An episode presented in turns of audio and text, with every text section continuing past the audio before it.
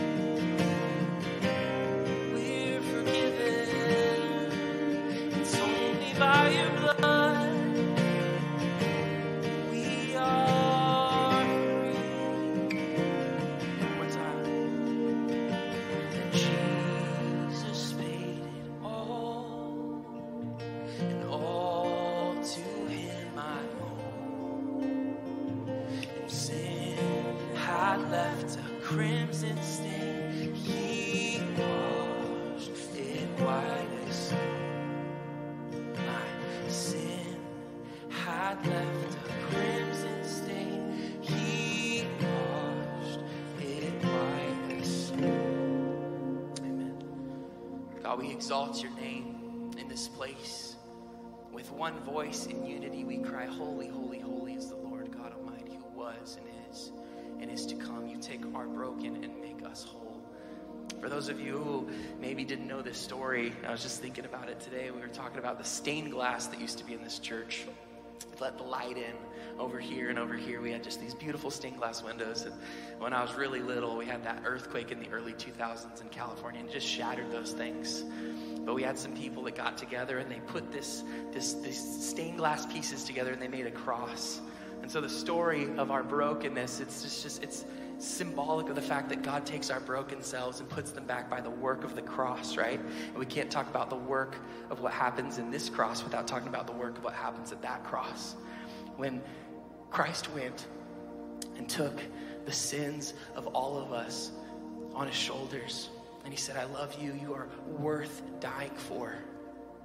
That is where the atoning work of sanctification begins. It begins and it ends at the cross. And so, God, we just thank you. Jesus, you paid it all. All to you we owe. Our sin left a crimson stain, but you washed it white as snow. So we exalt you in this place. We exalt you in our lives when we look at our own stories, our own lives, our own baptisms, the testimony of what you've brought us through and who you've created us to be. We're members of the new creation, God, and so we lean into that reality this morning as we continue in our worship, Lord. We pray that we would make room for you to do whatever you want to in this place, in our hearts and in our minds. In Jesus' name we pray. Amen.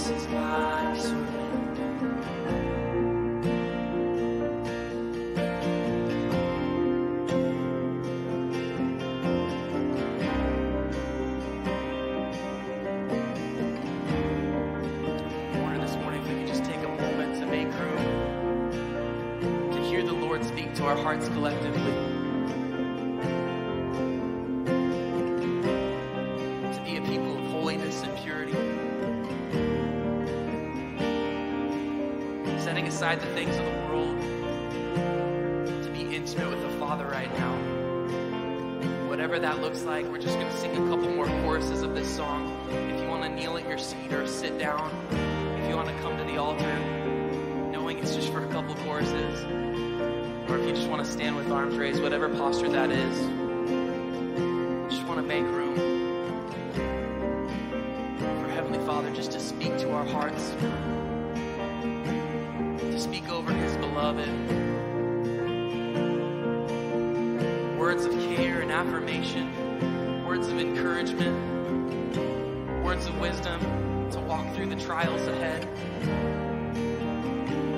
Whatever we're walking through, He knows it. And if you have a loved one near you who you know is walking through a really hard time, why don't you just hold their hand or lay hands on them to pray? We just want to make room for the Holy Spirit to do whatever the Holy Spirit wants to do right now.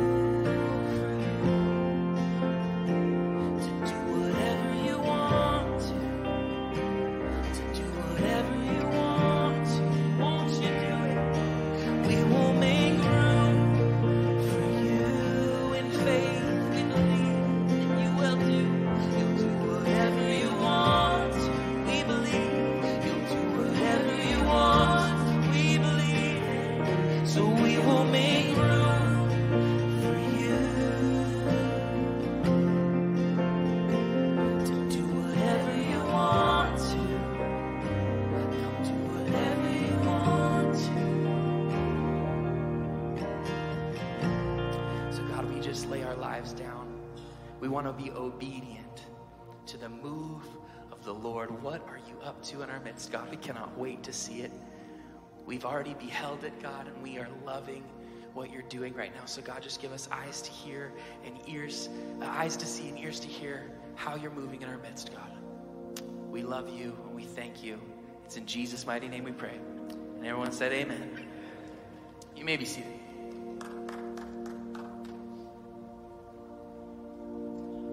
Well, as you're taking your seat, we want to continue in our time of worship. And so this morning, I want to invite the ushers to come forward to receive our offerings. And I just want to say, we're always so thankful for your generosity, for your willingness to give back what God has blessed you with. And so I just always want to make sure that as a church that we are thanking you for committing not just to be here today, but to also give back, to trust Him, and to move where He's moving. And so the other thing I want to say is this morning, as the baskets are going around, you've probably heard us for the last couple weeks. We have talked about the celebration of Pastor Vince Lamas. And today, today is that day. And so, what I would like to do is invite Pastor Vince and his wife Mary up to join me up here.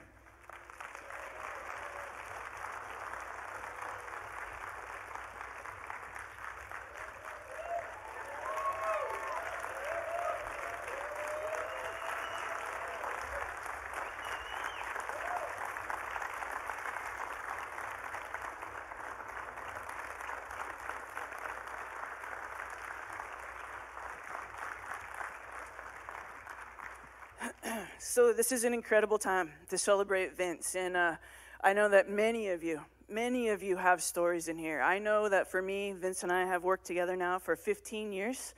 Uh, he has seen me grow up, and uh, he has. You may be seated. Sorry, you stood up on your own. I'm sorry.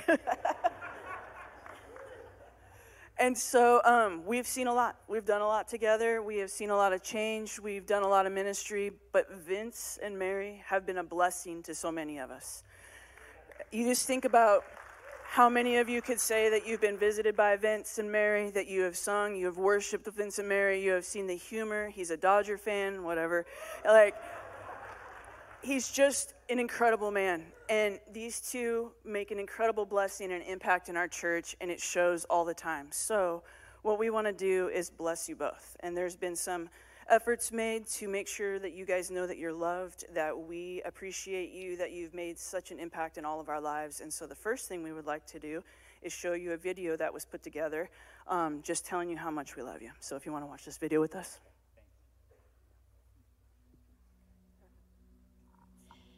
Congratulations on your retirement, Vinny. When I see you, Vinny, you are just such a humble, kind, compassionate, gentle, caring, happy, loving, and thoughtful man. I just love you, my friend. And when I look at you, Vinny, I see Jesus. It's all over your face. So I need to tell you why I call you Vinny.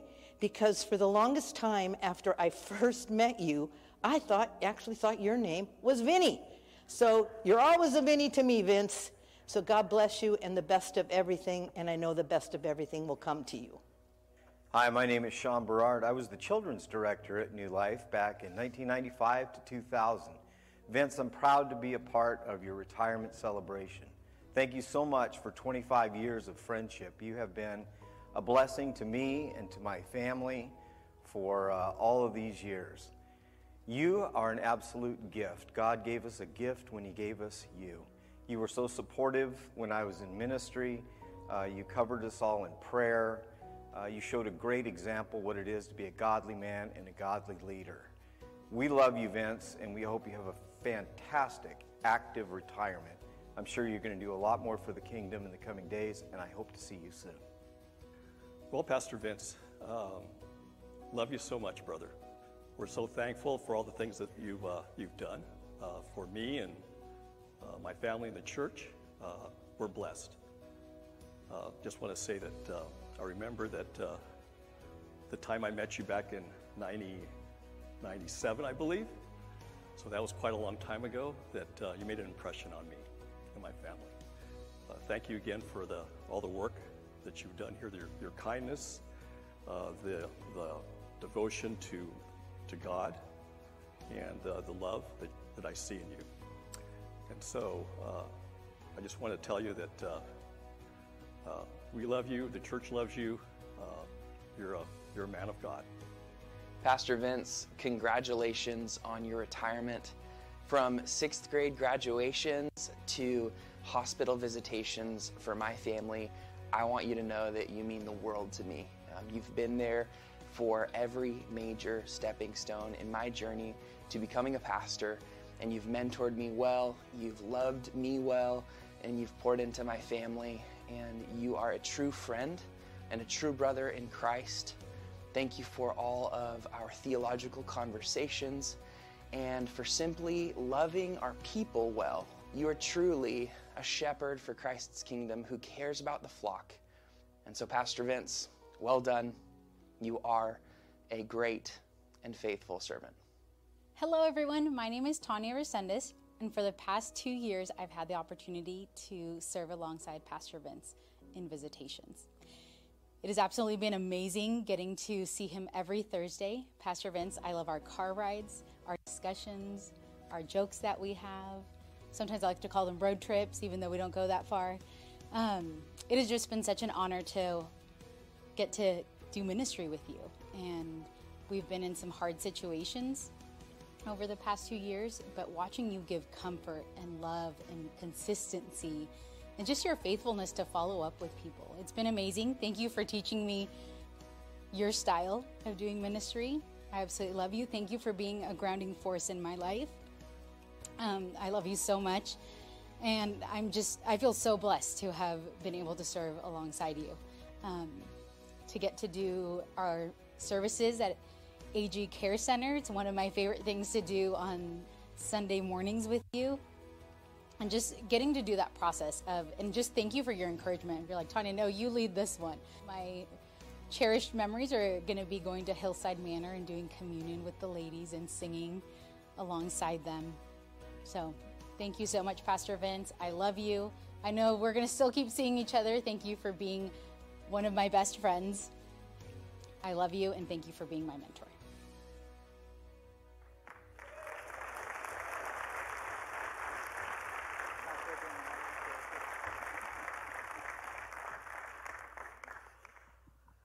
So we have a few more things, including lights, I think. And so, uh, so we have a couple more things we want to bless you with. And, and uh, I will say this for those of you who don't know, or maybe you're joining us today, Pastor Vince um, has done premarital counseling, visitation, as you've heard. He's just done a lot of things, but he's also been a mentor and a teacher of a lot of things in ministry. Just walking around and loving people where they're at, being patient with all types of personalities, and still being able to bless them and love them and just really makes someone feel special has been something that he has taught all of us especially in the uh, counseling and care ministry. And so what we have done is we are we have created this canvas that we're going to hang in the care and counseling ministry. And it uh, as you see he loves stan lee. And so it basically says that you're a real superhero for those i mean it doesn't say that. It says you guys can read it. So but honestly vince you are a real superhero to many of us. And we, uh, I just pray, gosh, emotions, dang. I just pray that we all love as well as you love. Because when we all talk about you, we see Jesus. I mean, we just do. And I love you so much. And this is just such an awesome and hard thing all at the same time. Okay, there's one more thing. Uh, I'm going to invite the board up. They also would like to bless you and uh, overwhelm you. so if the board would like to come up, Pastor David could come up. Uh,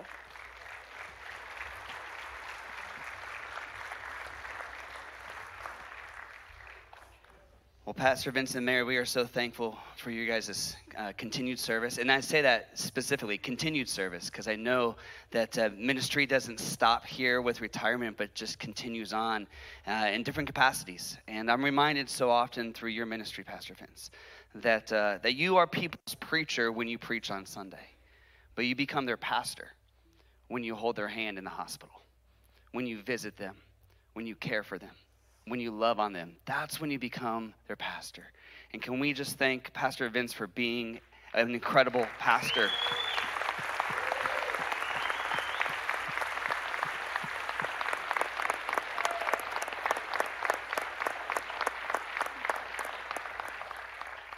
So, um, there's a variety of ways that we uh, obviously want to love on you, but one of the ways that the board want to love on you is that uh, they have this card and they've all, each written some stuff. But at the same time, we we heard that um, that you might like a nice meal out, and so not only for you guys, but with your boys. And so Ember seemed like the great place to go, right? I mean, like, it just seemed like a great celebration place to go. And so uh, there's a gift card for Ember and um, just some just uh, words of affirmation just on for you guys and your ministry. And then we want to pray for you. And so would you reach out your hands? Here's this. And reach out your hands to Pastor Vince and Mary, and let's lift them up Gracious Heavenly Father, we thank you for Pastor Vince. God, we thank you so much for his ministry. We thank you, God, for the way that he has just showed up for people.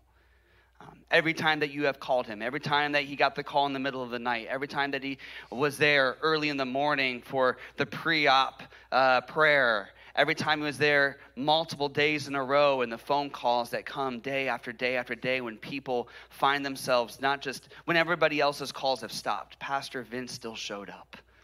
And so, God, we thank you for that. We thank you for his ministry. We thank you, God, for the way that you have shaped him. We thank you for the giftedness that you have placed within him. And God, through those gifts, that we are able to glorify you because we see you in him. God, we thank you for Mary. when, when your husband's phone is ringing nonstop and it's always about somebody else's need, you have to have a servant's heart also. And so, God, we thank you for her servant's heart and her willingness to let Pastor Vince do what he was called to do. And so, God, we pray for this new season. We pray, God, for the new ministry opportunities that will come his way. We pray, God, for the ways that you are going to continue to use him for your glory. And we ask all these things in Jesus' mighty and powerful name. Amen and amen.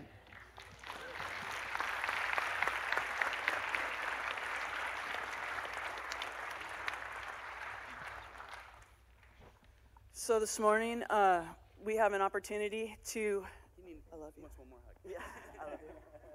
Uh, this morning, we have an opportunity to. Uh, we're privileged to have one of our general superintendents uh, bring the word this morning.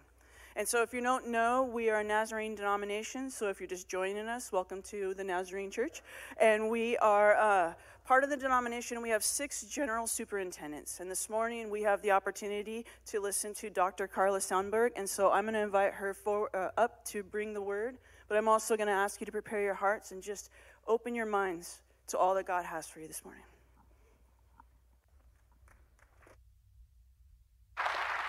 Thank you so much. Thank you. It is a privilege for me to be here, and I'm just going to stop right here in front of Pastor Vince and Mary. I don't know you, but I feel like I know you now this morning from all the wonderful things that have been said about you, and obviously a great servant's heart. And tonight we're going to get to celebrate you together with others who are retiring. But just on behalf of the Board of General Superintendents, I just want to give you this greeting today. The Board of General Superintendents and the Global Nazarene family, we celebrate your ministry to Christ and to the church. You have served faithfully, effectively, and you have fulfilled God's call upon your life with grace and with courage. Your church is grateful for your many sacrifices, and we trust that God's incomparable rewards will more than compensate for your selfless service. May Jesus Christ, the head of the church, continue to bless you and multiply your ministry in your retirement. Tonight, you're going to give a plaque that has that written on it. But this morning, I just want to express to the two of you my heartfelt gratitude from the Global Church of the Nazarene for the work that you have done. Well done. Thank you.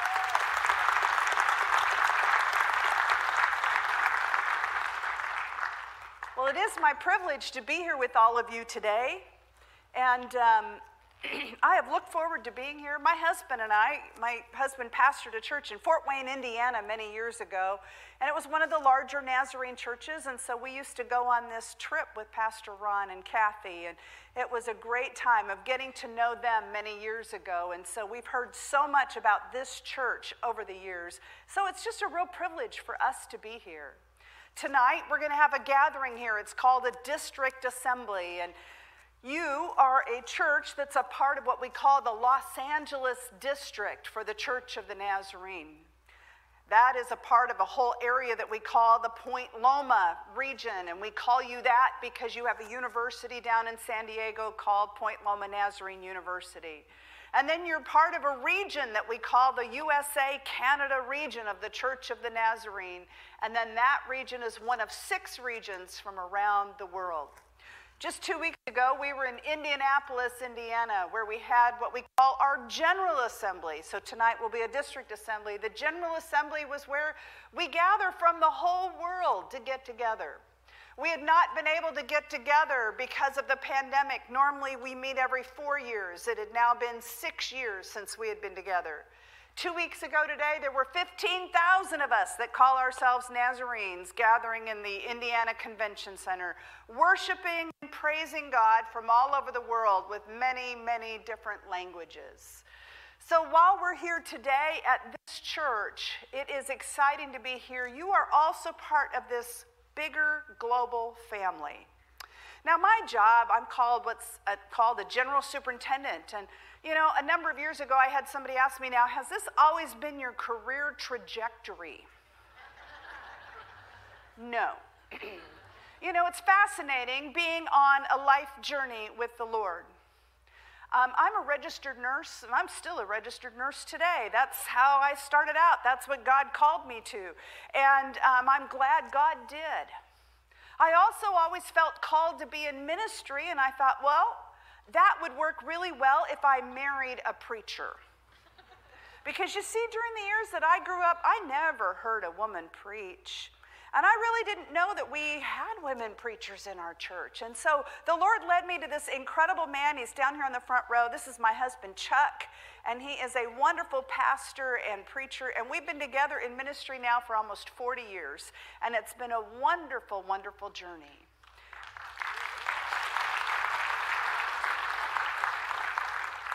Along the way, we pastored churches in St. Louis and in Texas and in Indiana.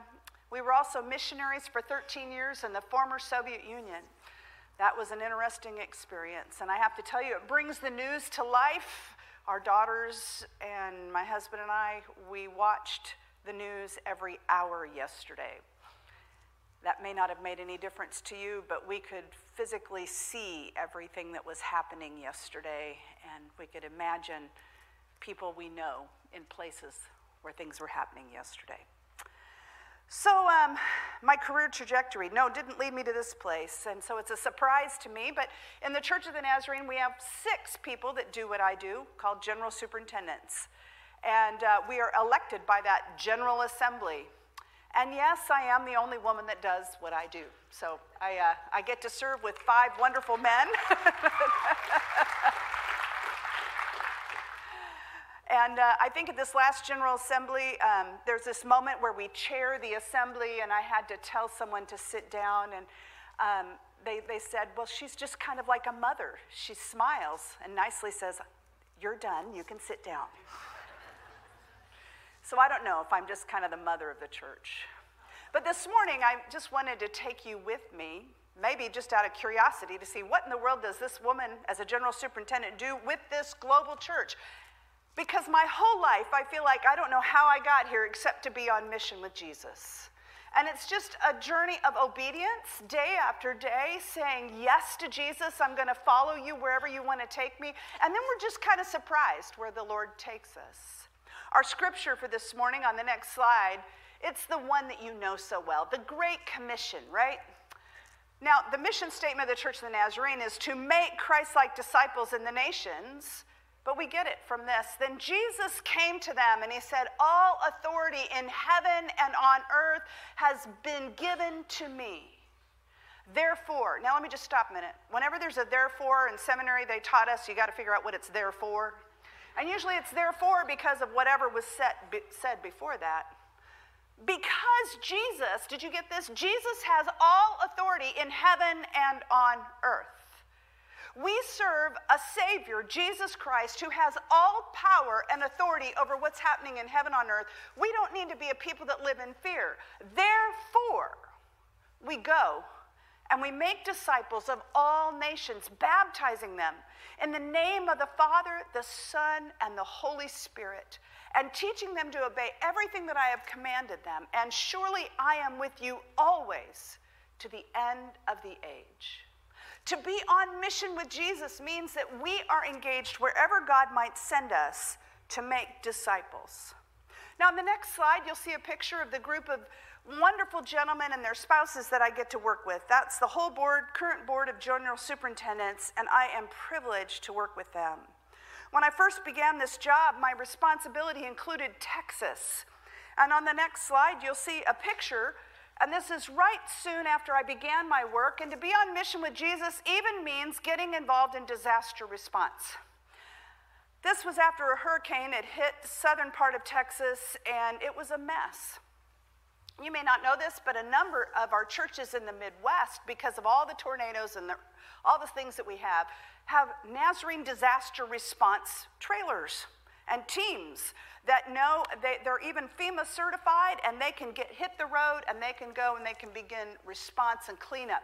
Now it's different from if you've done a work and witness team. That's kind of like building up. This is like cleaning and mucking out in the midst of a disaster.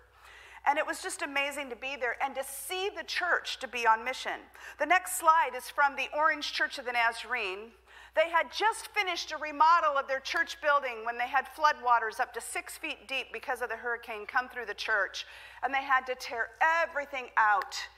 I got there on this Sunday morning, and here it was. They had cleaned everything out. It was on the church parking lot, and I thought, oh my goodness, what's it like to be on mission with Jesus for a church that has just lost everything? And yet, the next slide, I came around the corner, and they were worshiping outside under a tree.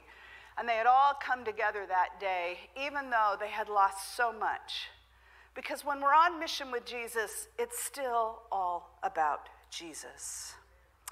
My area in my first two years also included the entire continent of Africa, which let me just tell you was mind boggling and wonderful at the same time. The next slide is from Africa. And uh, we have a regional director over Africa. This is Dr. Danny Gomes and his wife, Anna Lee. He became our new regional director, and he has this amazing story. He's from West Africa. He was born in the country of Senegal. His mother was Muslim, and his father was Roman Catholic. They had six children, and eventually their parents decided to divorce. Now, the only way they could make it work financially was that half the kids went with mom and half the kids went with dad. So he was raised by his Roman Catholic father. However, as a young black man in Africa, he struggled with trying to see and understand who he was and where he fit in with what he was being taught in the church. Eventually, he turned away from Christianity and he began to follow Bob Marley and became a Rastafarian. And he did that for quite a season of time. But not finding any hope in being a Rastafarian, eventually one day, while he was in university, he went to meet with his grandfather on his mother's side, the Muslim grandfather. He said, Grandpa, he said, I want to convert to Islam. I want you to take me to the mosque, and this is going to be my life. His grandfather said, I will do it, however. First, go back to university, take out the Quran, and read everything the Quran says about Jesus Christ. And if you still want to convert, then I will take you to the mosque. I don't know if you really understand that Jesus has all authority in heaven on earth because Danny Gomes sat in a university in West Africa and read the Quran. And the power of the Holy Spirit worked through the Quran, and he found Jesus Christ as his Lord and Savior by reading the Quran. He gave his life to Jesus Christ. Then he began, yeah, praise the Lord. This incredible man of God, I mean, when you walk and talk with him, you feel like you're walking and talking with Jesus. He loves Jesus so much. He is the leader of our work in Africa. Today, we have over 700,000 members in Africa. That's more than we do in the United States. And he's leading that work with a passion of sharing Jesus with millions more. It is absolutely amazing. The next picture is just another one of our leaders, Solomon Ndlovu, and his wife from South Africa. He's leading all of our work in Southern Africa. The next picture is from um, Eswatini, used to be called Swaziland. And in that country, um, we have a university. It's called Southern Africa Nazarene University. It's a university with between two and 3,000 students, and I was there for graduation, an incredible event. The next picture you'll see there is with the president of the university and then one of our American university presidents. I'm standing there, and the man next to me is um, Mashangu Maluleka. Mashangu Maluleka at that time was the leader of the work in Southern Africa. He'd been assigned to take care of me on that first trip. As a matter of fact, he would drive me around to the different places that we went. We drove, we flew to Eswatini, we drove around there. But all along the way, Mashangu was teaching me lessons, teaching me about Africa, teaching me about what it meant to learn about what God had been doing there. Well, he wanted to take me to a place, the next slide, to a place called Pig's Peak. Now, Pig's Peak is in Eswatini, and, um, and it's very well known in some Nazarene folklore because it's the place where over a hundred years ago there was a young man named Harmon Schmelzenbach. He left America, got on a boat, went to Africa because he believed God called him to Africa to preach to people about Jesus Christ. He landed in South Africa and then he got an ox cart and he began traveling inland until God told him to stop. He stopped at Pig's Peak.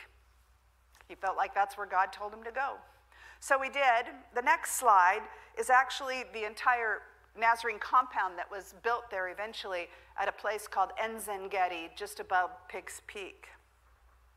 And this is where Harmon Schmelzenbach came. The next slide that you see there is actually Harmon Schmelzenbach's tombstone. He died in Africa. He gave his life for Africa.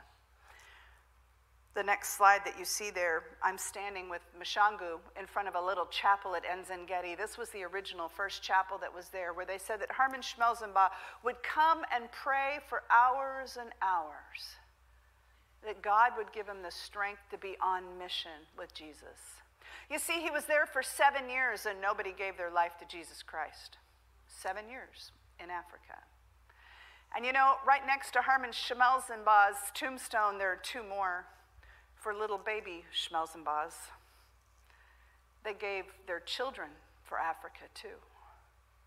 He used to go about to the villages and he wanted to preach in the villages, and everybody would just scatter. The witch doctors had told them, Don't listen. Don't listen about this message about Jesus.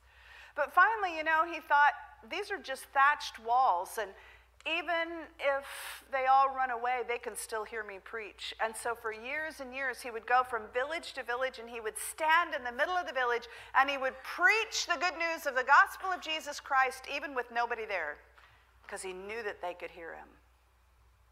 After seven years, it was one of the witch doctors who came to him and said, I need to hear about this Jesus and I need to be set free. And once that witch doctor was set free, it was amazing what God did. I told you over 700,000 Nazarene members in Africa. They don't count all the children, so there's probably at least a million. Because Harmon Schmelzenbach came and gave his life for Africa. What is God asking us to do to be on mission with Jesus? We came down from Enzengeti and we came down to the capital city in Eswatini, and I had the privilege of having an ordination service like we will have here tonight. That's the next picture. It's the picture of all the people that I ordained in uh, Swaziland or Eswatini. It was a privilege to be my very first service like that.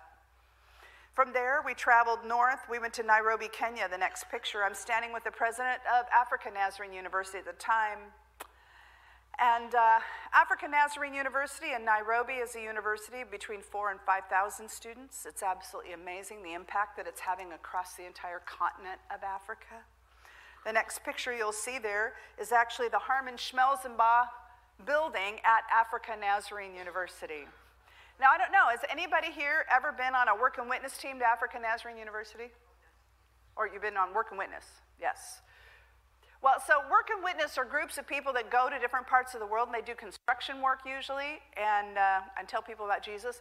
Well, that's how we've been able to build this whole university. And so this plaza that's out there with all these um, black panels on it have the names of every person that's come to help build that university and to work on that project there. It is an astounding place. The next picture is from graduation. Graduation was so large, we had to have it out on the soccer field under tents, and it took five hours. it's quite an experience, but it was a great day. The next picture, I believe, is uh, Dr. Philemon Chambo. He serves with me as a general superintendent. He's originally from Mozambique, an incredible man of God. He had served the university, and they had given him a special award. The next picture you'll see is from Soweto, down in South Africa. We were traveling to the Soweto township. Now remember, my friend Mashangu is with me. And while I'm traveling with Mashangu, he's telling me stories about what things were like under apartheid in South Africa. You know, it's not that long ago that apartheid came to an end in South Africa. At one point while we're driving, he says, You know, 20 years ago, I would have been arrested for being in a car with a white woman. That was pretty stunning. And let me just tell you, sometimes even we as Christians or the church don't always get things right. In South Africa, we still bear the scars of the fact that we, under apartheid, had European churches that meant white churches. We had black churches, we had colored churches, we had Indian churches, because that's what the government required. But at what point do we as a church push back against those things? Because we bear those scars while now we are all integrated, yes, but there are wounds from our past. And Mashangu's trying to teach me about all that. Mashangu was one of those who fought against the system. Sometimes the system thought that he was harsh. He wasn't harsh, he was a man fighting for justice in an unjust time and season. And we pray that we learn from people like Mashangu. Well, Soweto happens to be the home of Nelson Mandela. I went to the Apartheid Museum. The next picture, though, is I went to a Nazarene church. We have 20 Nazarene churches in the Soweto Township. It's time for us sometimes to listen and learn when we're on mission with Jesus. We have to learn from our brothers and sisters and say, how can we make things better? The next picture is from Cape Town. And uh, my husband Chuck had been able to join me, and Mashangu's wife had joined us, and her name is Remember. And we had a great day with them at a district assembly. The next picture, we traveled up to the country of Zimbabwe. And uh, the woman with the kind of hot pink folder there, she was the district superintendent. And those were all the lady preachers. And just have to tell you, sometimes they get excited to see another lady preacher, so they wanted to get all their pictures together. the next picture is from Goma in the Democratic Republic of Congo. So I made my way there, and I was going to have an ordination service, and this is the beginning of the ordination service. And kind of fun, the woman there in the white dress, I just saw her two weeks ago in Indianapolis. She came up to me and goes, Remember me from DRC Congo? It was great. But um, our work there is pretty new. And as the work there was beginning, Dr. Philly Chambo, who serves with me, had been the regional director. The people in the Congo said, You know, we can't have women preachers. Culturally, that will not work in this country or in our society. He said, Well, I'm sorry, but if you do not have women preachers, you will not be a Nazarene church. He said, that's part of who we are. It's part of our DNA. And it has nothing to do with politics. It has nothing to do with political things. It has to do with believing that the Holy Spirit was poured out upon the day of Pentecost. And we believe that on the day of Pentecost, when Peter got up to preach, he says, My the Holy Spirit will be poured out, and my sons and my daughters will prophesy. He was repeating the words from Joel. That's what we believe. Don't we? Don't we believe in the power of the Holy Spirit? So uh, you may not know this, but part of the Church of Nazarene, we had Nazarene women preachers. We've had them for like 120 years. It's nothing new. It's just we believe that God called men and women to link arms and to partner together in the power of the Holy Spirit to do this work. Well, I ordained three women that day in DRC Congo. The next picture you'll see is me with the leadership from the Congo. We had a great gathering there together. I will tell you this the lady on the far end is the district superintendent's wife, and her job, they assigned her, was to teach me how to dance. I do not move very well, and they think it's pretty funny. And uh, over there, when you get up to worship on Sunday mornings, they'll say, Are you ready to dance? And they just sing and they dance and they praise Jesus. And, um, and so at the end of this ordination service, everybody's dancing. They put her right in front of me, and she's like, Just follow me, just follow me. Small moves. I tried. All right. The next slide is from that same city of Goma, where we have a school for children. 700 children attend that school. They'd come out on a Monday morning to greet me. The next picture is a medical center that we have there in Goma, which actually on this property we've just built a new hospital. They need a lot of help and support, but God is helping them in powerful ways. But that morning that I'm in Congo, I get a phone call from South Africa. Carla, we hate to tell you, but Mashangu died. This man who had become my brother over the last few months and had taught me so much. I was just stunned. I got on a plane, I went back to South Africa. The next slide is from his funeral, and I had the privilege of being at his funeral. It was in January, which is the hottest month of the year. So we started at 5:30 in the morning with the viewing at his home, and then we had to rent a large church because over a thousand people came to his funeral. And I will never forget that as the day we got into the heat of noonday and they were trying to get it done, we went out to the cemetery and they had tents out there for us and people handing out water. It was so hot. But as we're standing out there, they began to sing hymns of praise to the Lord. And then I didn't know that it was their tradition, but in Africa, the ministers bury the ministers.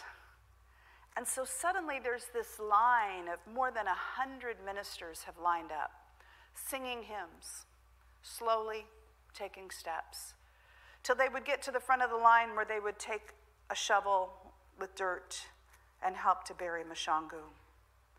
That day, something amazing happened as one of my African brothers came and took me by the hand and said, Carla, you need to be in line with all of us. And I joined my African brothers. And I helped to bury my brother, Mashangu. I love what it says about him. a great leader remembered. He used to say, I'm just a Shangaan boy saved by grace. You see, we might have political borders that created nations like Mozambique and South Africa and Lesotho and Eswatini, but there are tribes that cover all of those. And he's from the Shangaan tribe. So's Dr. Chambo, who grew up in, in uh, Mozambique. They're Shangaan. There's something beautiful about the Shangaan people as I've gotten to know them. He also said, if our children and those that come after us can complain about the same things that we did, then we would not have lived. He believed that we all needed to help make this world a better place. He was a force to be reckoned with. He said, A life well lived is a life lived for others. And boy, did he live it for others. And then he said, Be a man of one wife, and they have it written out there in Shangaan. And you might say, Well, why would he say that? Well, because in his world, polygamy was popular, or serial monogamy get rid of my wife, marry another one, marry another one, marry another one. We all have our cultures that tell us what is right sexually. In his world, everywhere he went, he preached men, be a man of one wife. It was a strong message for his world and his culture and they put it on that statement the day that he died. Well, I had to fly that very night. Got in late the next mor- night. I got into uh, Mozambique. The next slide is from Mozambique the next morning. And there I'm standing with uh, our field strategy coordinator for the Portuguese speaking countries. And the lady standing next to me is the mother of Dr. Philemao Chambo. Her name is Bessie Chambo. She's referred to as the Lioness of Africa. She's an amazing woman. Her husband was district superintendent. And there was a church that needed somebody to fill in as pastor. And so they said, Can your wife pastor? So she pastored. She did a good job. And eventually another church asked her to come and to be their pastor. And so Philemao Chambo grew up with a mother who was a pastor. She's retired now. And when I was there, she came to every district assembly I was at. She sat on the front row and she would just cheer me on. It was awesome. She's an amazing, amazing woman. Well, the next picture you can see, I'm at the Maputo Central Church of the Nazarene. Those were all the people that were going to be ordained elders at that church. But the next slide, I want you to see the inside of Maputo Central. That's our largest Nazarene church in Africa, holds 3,000. Bessie Chambo was the pastor of that church. She grew it to 3,000. She thought that was too many, so she planted 29 more churches. So when Philemao Chambo went to Congo and they said, We can't have women preachers in the Church of the Nazarene, they did not know that they were speaking to the son of the lioness of Africa. and he says, What do you mean? He said, I've seen what God can do through a powerful woman who loves Jesus. The next picture is from ordination there, an incredible event. Every now and then, to be on mission with Jesus, we do get to have fun, and we get a day off very occasionally. the next picture is from Kruger, Kruger National Park. So I did take that picture as we were driving through. Nice elephant, got to see all kind of critters that day. The next day, I met up with our new regional director, Dr. Gomes, and I just had to take this picture because he has to have a double espresso for breakfast, and they didn't know how to do that, so they just brought him two cups of coffee.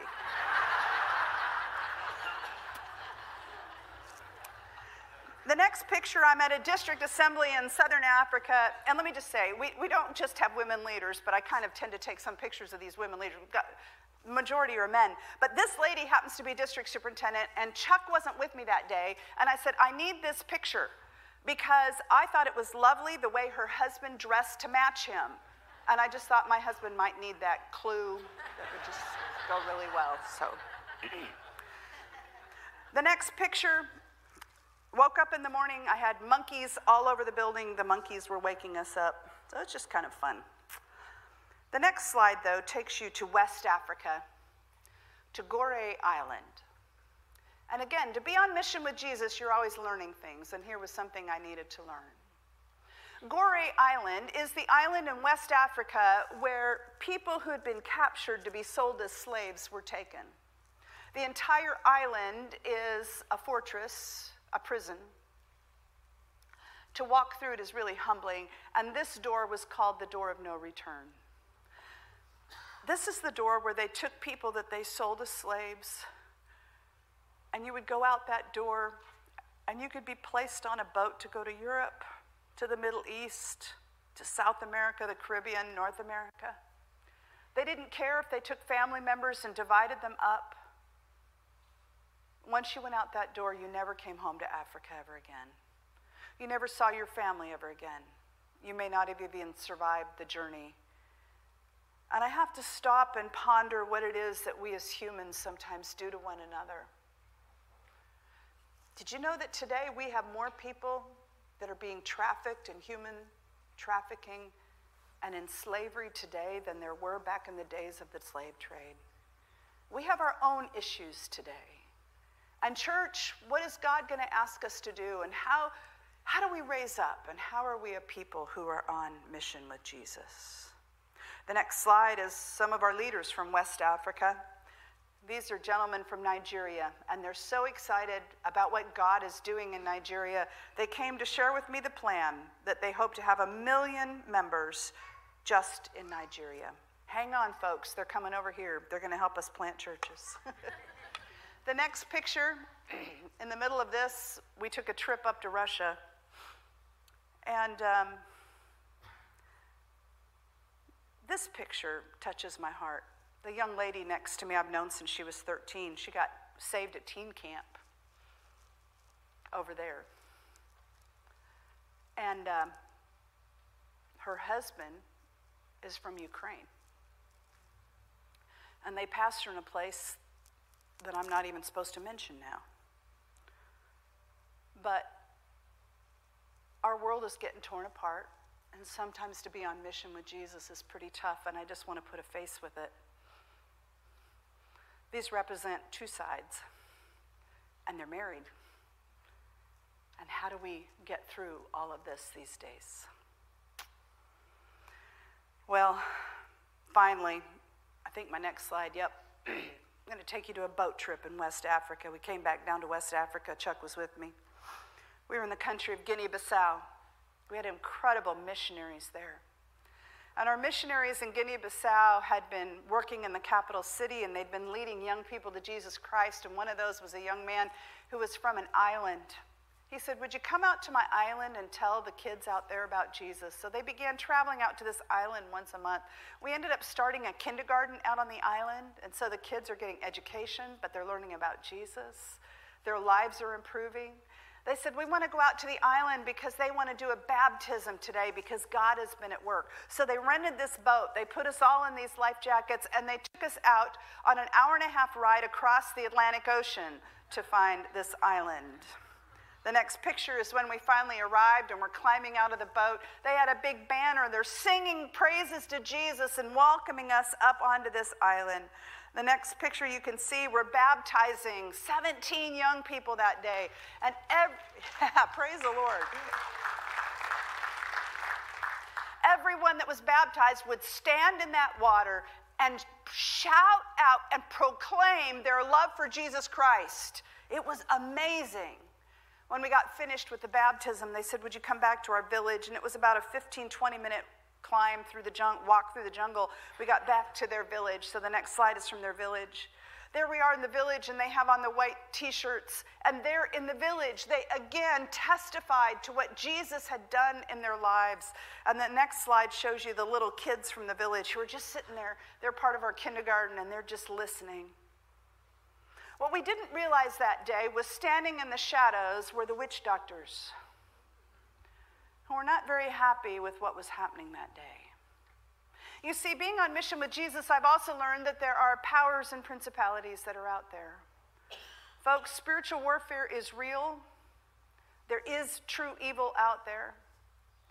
And that day, after we were finished, we got in the boat and we began to head back to shore. And as we were heading back to land, it was going smoothly for a while. And then all of a sudden, there was no wind, but suddenly we just had huge waves. And the waves were far larger than our little boat. And our missionaries in the back said, This has never happened to us before. And they said, It almost makes you wonder if the witch doctors were angry. Well, they had to cut the motors because the waves were too big. And uh, our trip slowed down, and water was coming over the front of our little boat. And my husband was humming the tune to Gilligan's Island, and I didn't think it was funny.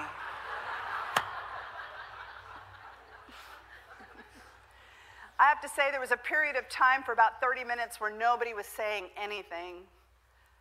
I, I guess I didn't have the sense that I was going to die, but I really wasn't sure how this was going to end. And eventually it was three hours, and we're still out on the ocean. And I began to pray, and I said, You know, God, um, could you get us back to shore before sundown? The next slide is when we finally saw land, and the sun was just going down. And the next slide is when we got off that boat, and we're all dripping wet, but we're giving God praise that we made it back. I don't know how to explain all those things, but I want to say thanks be to God that we made it back safely. There were those who said, We were so glad the general superintendent was in the boat with us. I thought, Yeah, right. Well, she was worried about things too. Our mission is to make Christ like disciples in the nations, all of the nations, everywhere in the world. And I'm overwhelmed with the privilege to be able to be on mission with Jesus. Our passage of scripture, one more time. Then Jesus came to them and he said, All authority in heaven and on earth has been given to me. Therefore, go and make disciples of all nations, baptizing them in the name of the Father and of the Son and of the Holy Spirit, and teaching them to obey everything I have commanded you. And surely I am with you always to the very end of the age. I don't know. I have to tell you that for me, it's amazing to get to be on mission with Jesus. And I know it's not the same for everybody, and maybe these are kind of wild stories. But when I hear people praising Pastor Vince today, Pastor Vince has been on mission with Jesus everywhere he's gone, every life that he's touched. And I just think the challenge for all of us today is are we willing to be on mission with Jesus? Are we willing to say, yes, I'll be obedient to whatever that might look like? That's what God's calling us to do. Your pastor's going to come up, he's going to help close the service. But I just encourage us all let's be on mission with Jesus. Carla, I'm going to pray for you.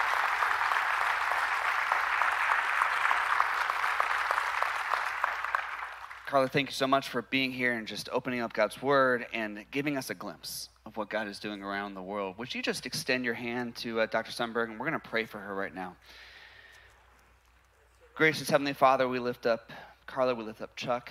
We thank you, God, that God, in their leadership role in the church, they have hearts of a servant, hearts to go where you send them, hearts of obedience, God, a desire to proclaim your good news wherever their feet may take them. So, God, I pray not for protection, although at some level we pray for protection, but we just pray for faithfulness. We pray for obedience. We pray for strength. We pray for good nights of rest. I mean, the, the amount of travel that they have and the different places that they have to go. We pray, God, that wherever they are, that your Holy Spirit would fill them afresh and anew. We pray, God, that, there, that your words would be placed in their mouths, that your thoughts would be placed in their minds, that, God, they would be strengthened to proclaim the good news of the gospel, and that people would come to know you because of their faithful service. When we ask all these things in Jesus' name, amen and amen.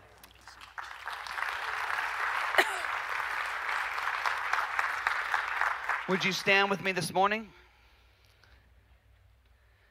As you leave this morning on your um, right hand side, um, there's some, a great display for you to write a card of encouragement to Pastor Vince and Mary, and just a great way to stop by and greet them and see them for a couple of, of, moments. There's also some uh, uh, more refreshments than normal out on the patio.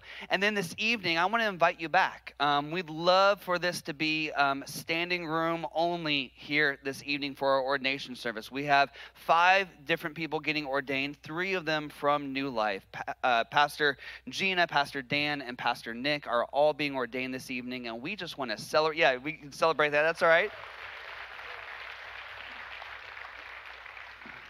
But ordination is so beautiful because it's not only the calling that the Holy Spirit has placed on the individual, but it's the affirmation of the church, and you are their church. So we just ask that you come back and be a part of that affirmation of the calling that God has placed on their life. As you go today, receive this go and make disciples of all nations baptizing them in the name of the Father, Son, and Holy Spirit, and teaching them everything that Jesus has taught us. And know this He will be with you. You are not alone in this mission.